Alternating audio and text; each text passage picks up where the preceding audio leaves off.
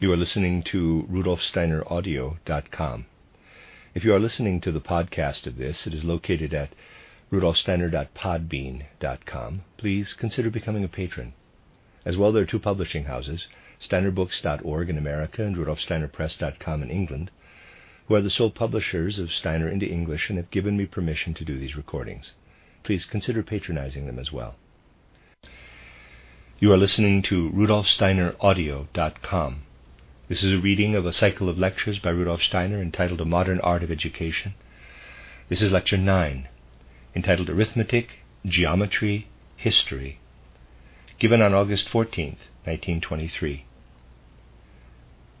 Arithmetic and geometry, indeed all mathematics, occupy a unique position in education. Teaching cannot have the necessary vitality and lead to a real interplay between the souls of teachers and students unless teachers fully realize the consequences of what they do and the methods they use. Teachers must know exactly the effect produced by the treatment that children receive in school or anywhere. We are beings of body, soul, and spirit, and our physical nature is shaped by spirit. Teachers, then, must always be aware of what takes place in the soul and spirit when a change occurs in the body, and again the physical effect when spirit or soul is affected. Many things affect a child's imagination, such as painting or drawing, which becomes writing, or botany when taught as described yesterday.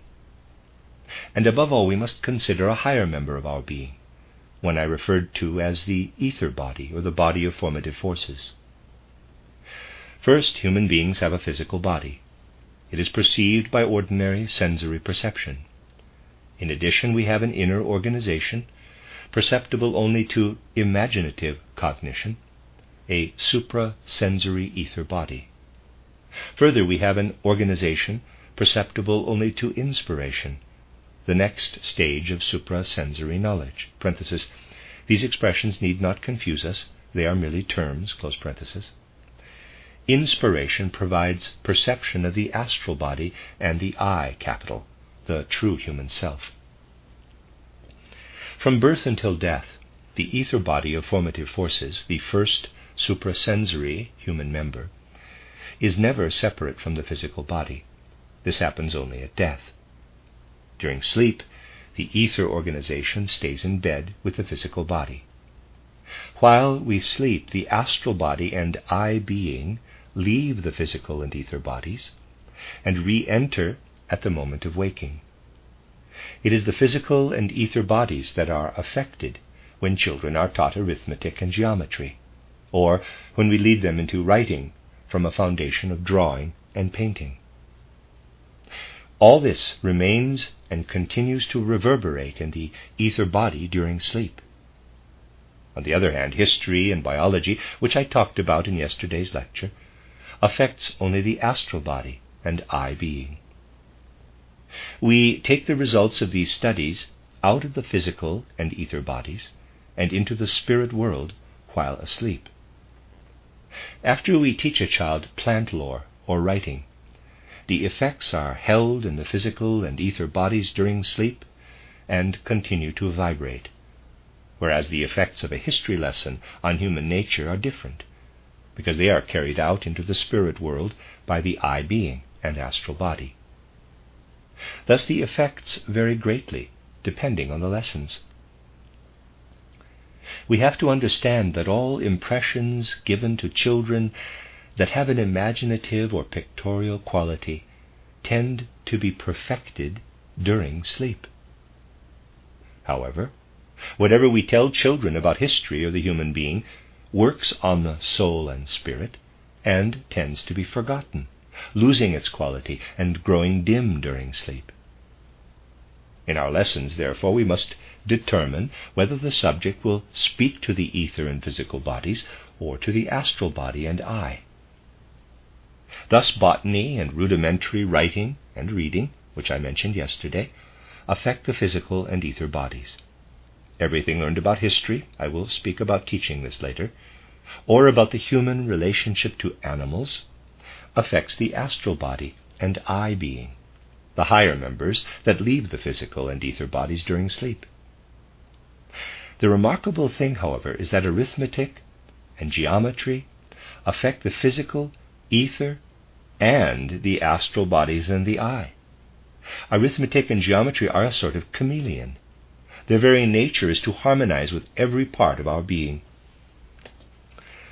Whereas biology and botany lessons should be given at a definite age, arithmetic and geometry should be taught throughout childhood, though, of course, in ways suited to the various stages.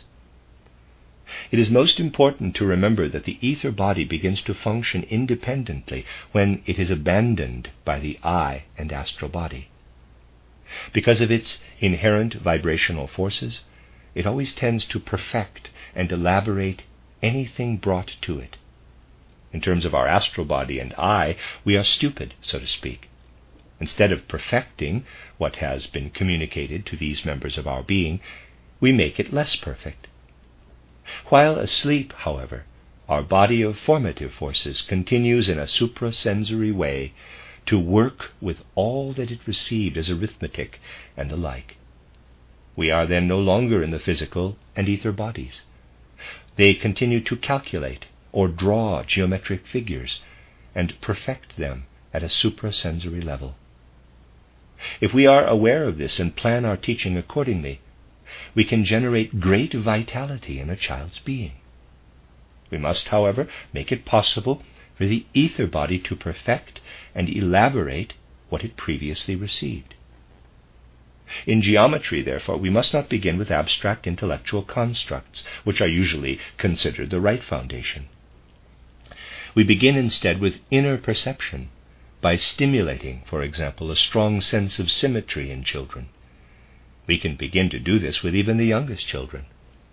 For example, one draws some figure on the blackboard, adds a straight line, and indicates the beginning of symmetry. Then we try to help the children realize that the figure is incomplete, and using every means possible, get them to complete it themselves.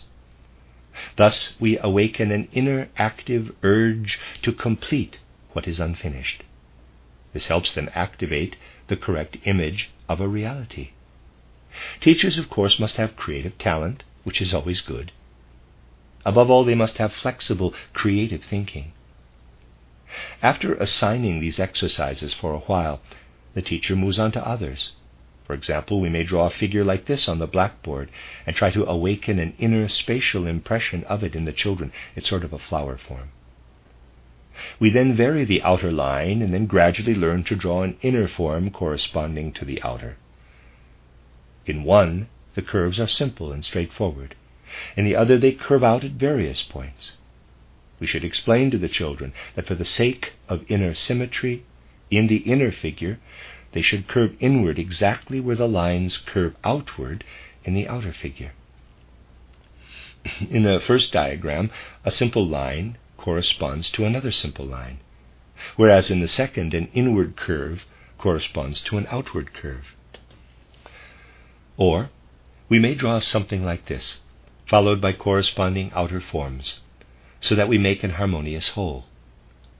We now try to move from this to another exercise, in which we do not let the outer figures come together, but make them run away from each other into the undefined. The children get the impression that this point wants to move off, and perhaps one has to chase after it with these lines, but cannot catch it. It got away. Then they realize that the corresponding figure must be arranged so that because this ran away, that must be especially bent inward. I can only suggest these principles, and there's a drawing. Briefly, by working like this, we give children an idea of asymmetrical symmetry, in quotes thus preparing the ether body during waking life so that it continues to vibrate during sleep. And in those vibrations, it perfects what has been absorbed during the day. Then the children awake in an ether body as well as a physical body, inwardly and naturally stimulated to activity. They will be filled with life and vitality. This cannot be achieved, of course, unless the teacher has some knowledge of the ether body's activity. If such knowledge is not present, any effort in this way will be mechanical and superficial. True teachers are concerned not only with the waking life, but also with events during sleep. In this sense, it is important to understand certain things that occasionally happen to all of us. For example, we think over some problem in the evening and fail to find a solution. In the morning, however, the problem is resolved. Why?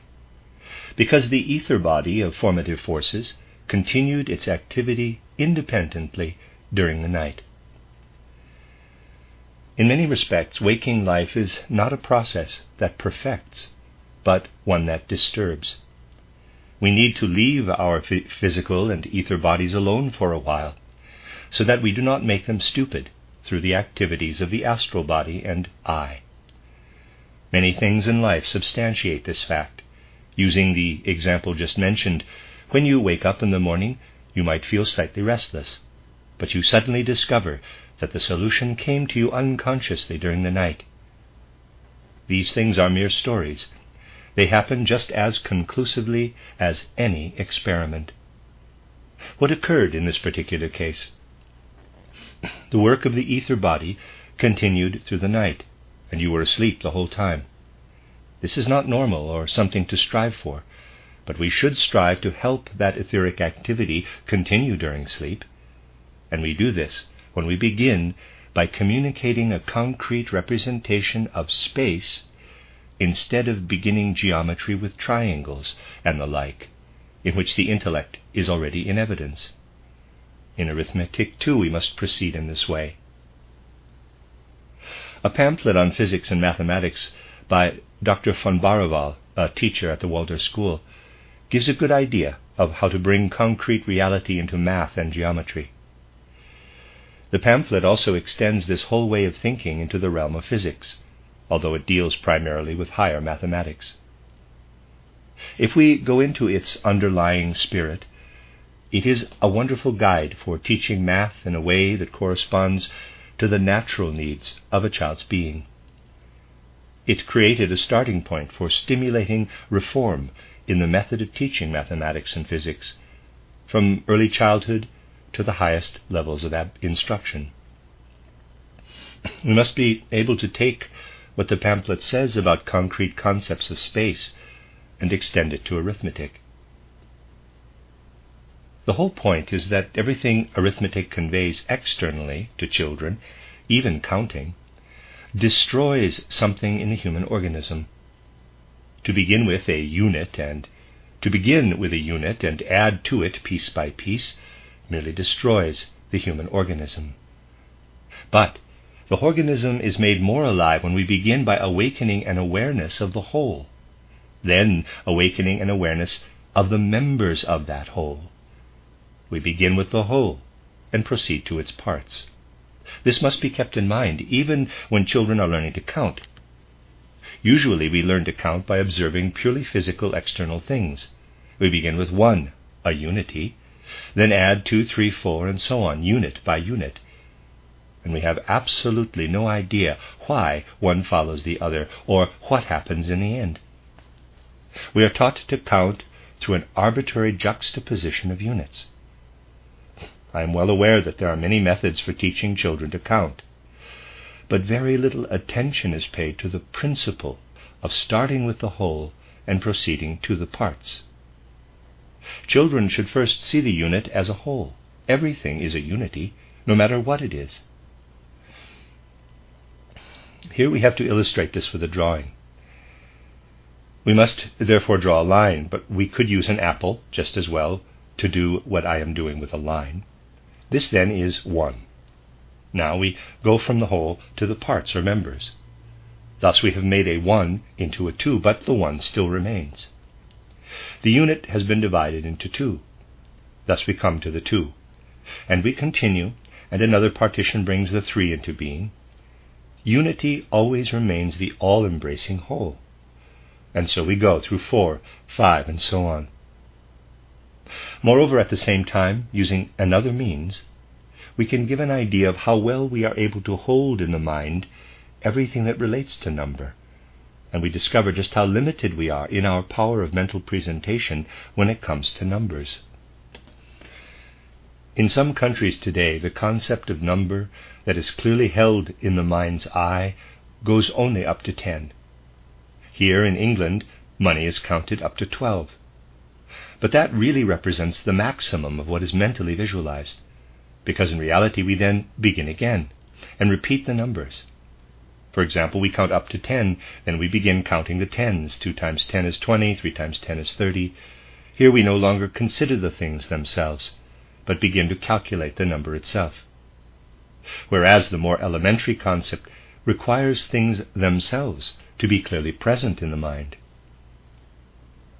People are proud of the fact that they use very advanced methods to count, compared to primitive people who depend on their ten fingers.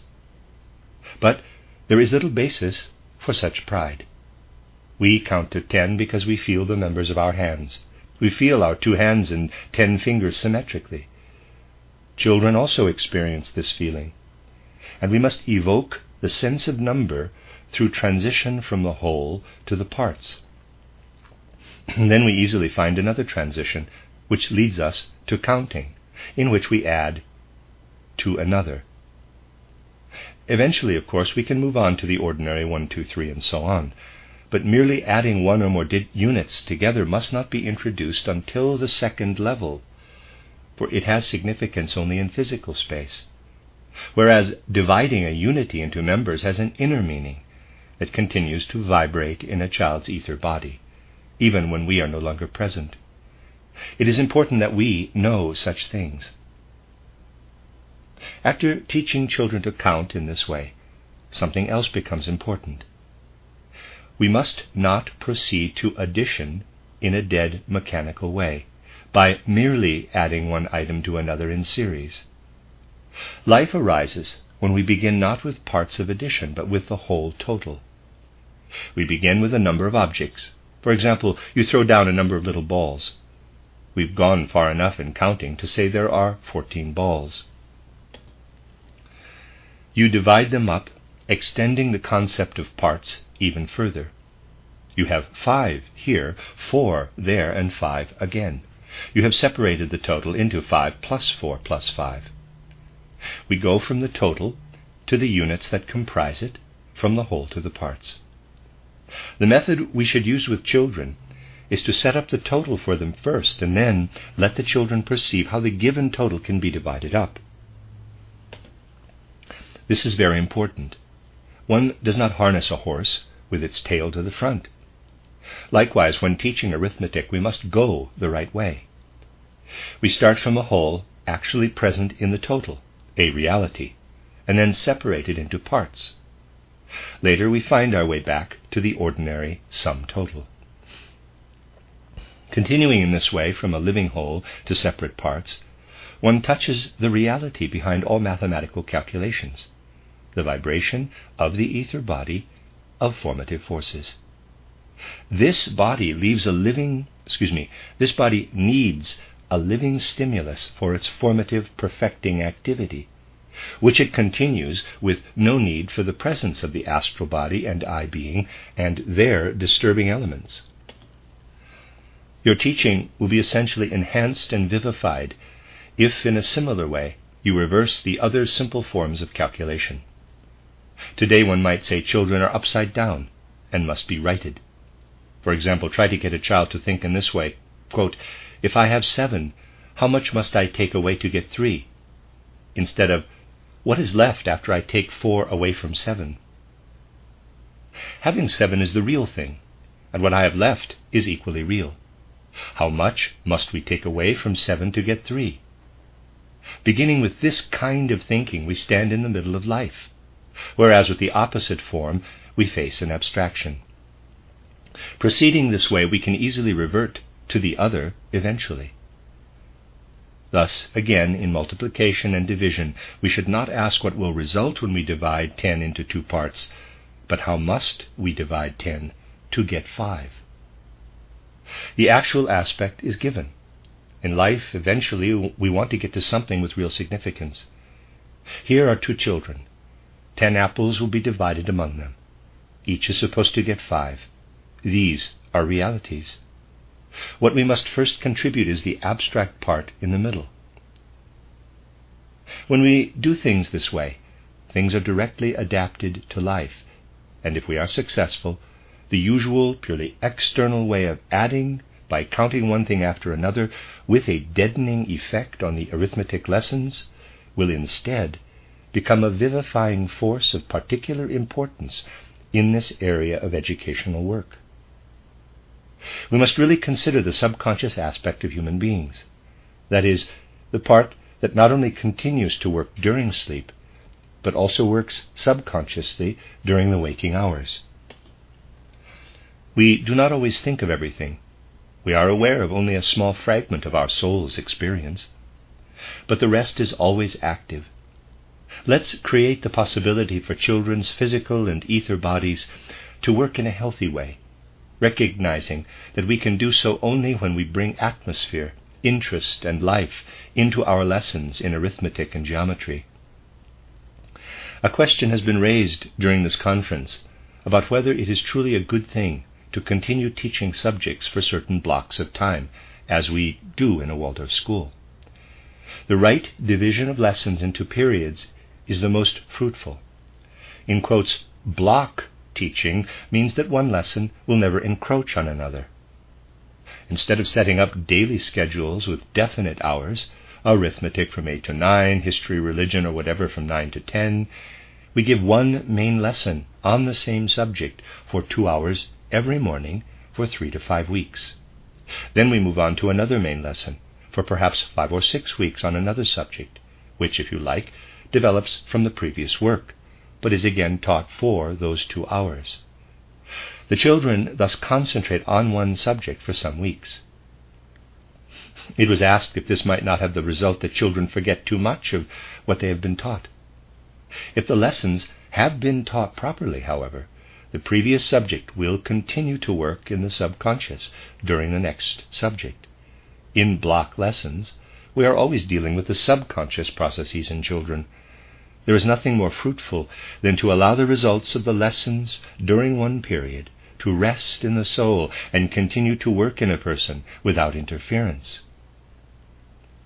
It will soon be apparent that when a subject has been taught correctly, when it's time to take it up again for another period and it is recalled to mind, it emerges very differently than it would have had it been taught poorly.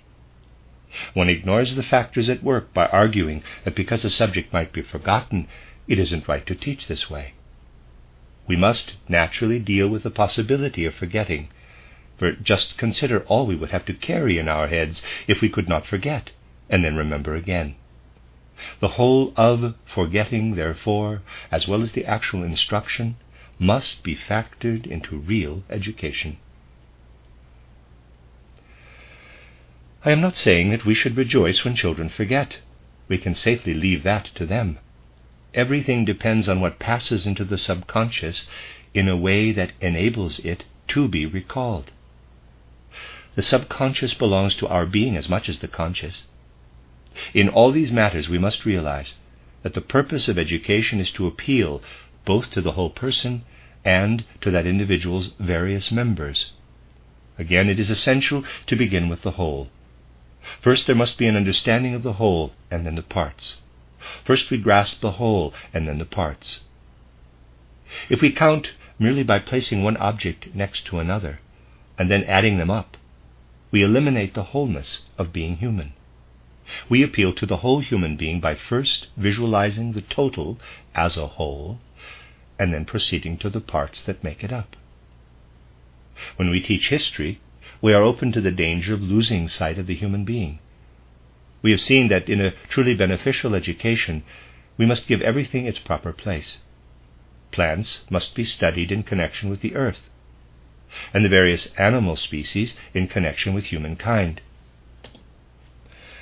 Whatever the subject, the concrete human element must be retained. Everything must be related in some way to the human being. When we begin to teach history, we must be aware that although children at this age can see the connection between plants and the earth, and see the earth itself as an organism, and they can see the human being as a living synthesis of the whole animal kingdom, these children cannot form any real ideas of, quote, causal connections, quote, in history.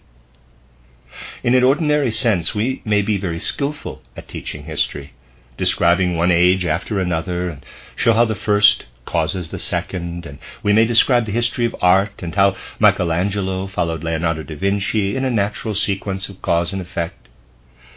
But before the age of twelve, children do not understand cause and effect, which is a conventional factor when adults study history. Just as merely pounding on a piano has no meaning, this way of teaching history means nothing to children, and it is only through coercion that they will take it in at all. Its effect on their souls is like one eating a stone. We would not dream of giving one's stomach a stone instead of bread, and likewise we must also nourish the soul with food it can assimilate, not with stones.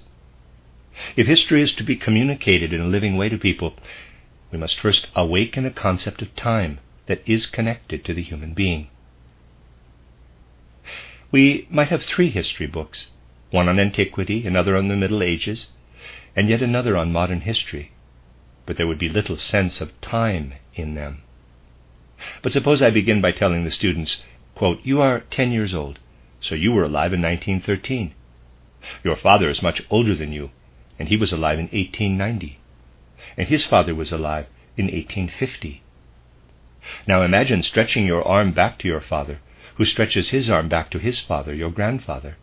Now you have reached back to 1850.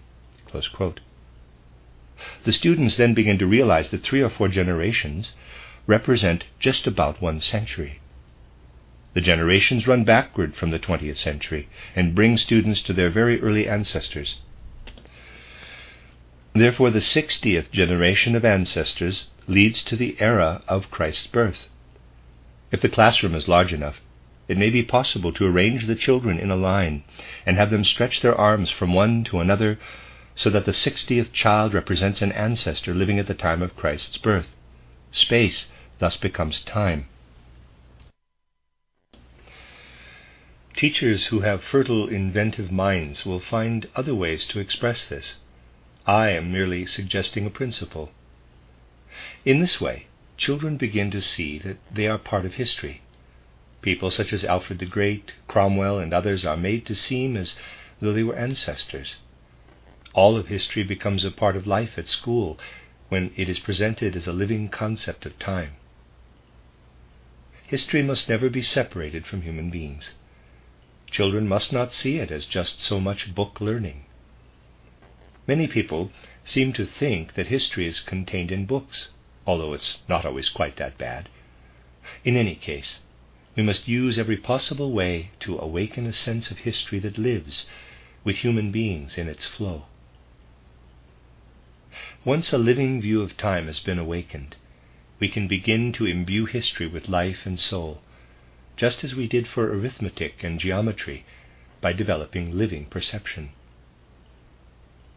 There is a lot of quibbling today about the nature of perception, but the whole point is that we must develop living, not dead perception. In the symmetry exercises I described, the soul lives within the act of perception. This is living perception.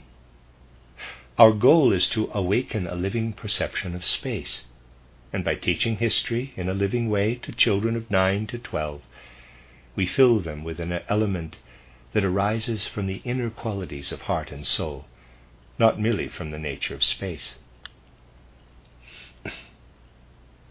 History lessons must be permeated thoroughly with the quality of the heart.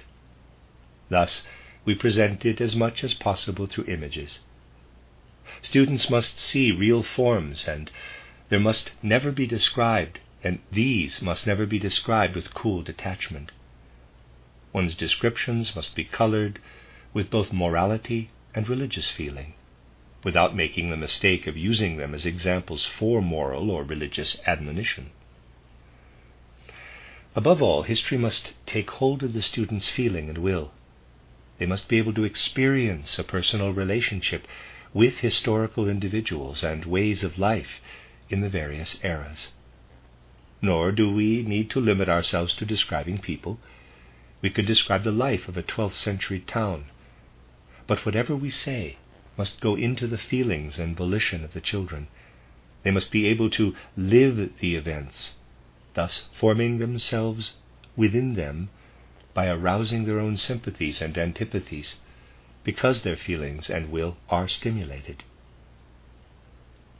This shows that we must always bring the element of art into our history lessons.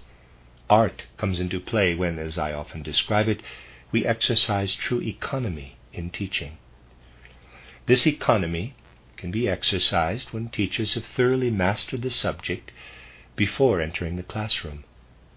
One no longer needs to think it over, because if prepared properly, the subject is present in a flexible way for the teacher's soul. Teachers must be so well prepared that the only thing left to do is to shape the lesson in an artistic way. The problem of teaching is thus not just a matter of interest, diligence, and devotion on the part of the students, but mostly on the part of the teacher. Lessons should never be presented until they have been deeply experienced within the teacher's spirit. Of course, the faculty must be organized so that the teachers have enough time to fully and intensely experience the lessons. It's terrible to see teachers walking with books among their students as they wrestle with the subject. Those who fail to see how wrong this is in terms of true educational principles are also unaware of what occurs subconsciously in the children's souls, nor are they aware of the terrible effects of such an experience. If we teach history out of notebooks, children come to a certain conclusion, not consciously but subconsciously the unconscious intellectual conclusion rooted deeply in a child's organism is this why should one learn all these things? The teacher doesn't know them and must use notes. Anyone can do that, so there is no need to learn them. Of course, children do not reach this conclusion consciously. Nevertheless, judgments have even greater force when rooted in the subconscious life of heart and feeling. Our lessons must vibrate with inner vitality and freshness from the teacher's own being. When describing historical persons, for example, teachers should not have to make an effort to remember dates. I already described how we should communicate a concept of time through an image of successive generations. Another aspect is this when teaching history, it must flow with elemental force from the teacher. It must never be abstract. The teacher, as a human being, must be a vital factor. It has been said many times that education should affect the whole human being, not just one aspect. While it is important to consider what subjects children need to learn and whether we need to focus more on their intellect or their will, the question of a teacher's work is just as important. When it is a matter of educating the whole human being, teachers must be human in the fullest sense of the word. Not those teaching is based merely on mechanical memory and facts, but teach out of their own being. That is the real essence, and I think the word here is whose. Let me read that again. When it is a matter of educating the whole human being, teachers must be human in the fullest sense of the word not those whose teaching is based merely on mechanical memory and facts, but that teach out of their own being. That is the real essence. The end of Lecture 9.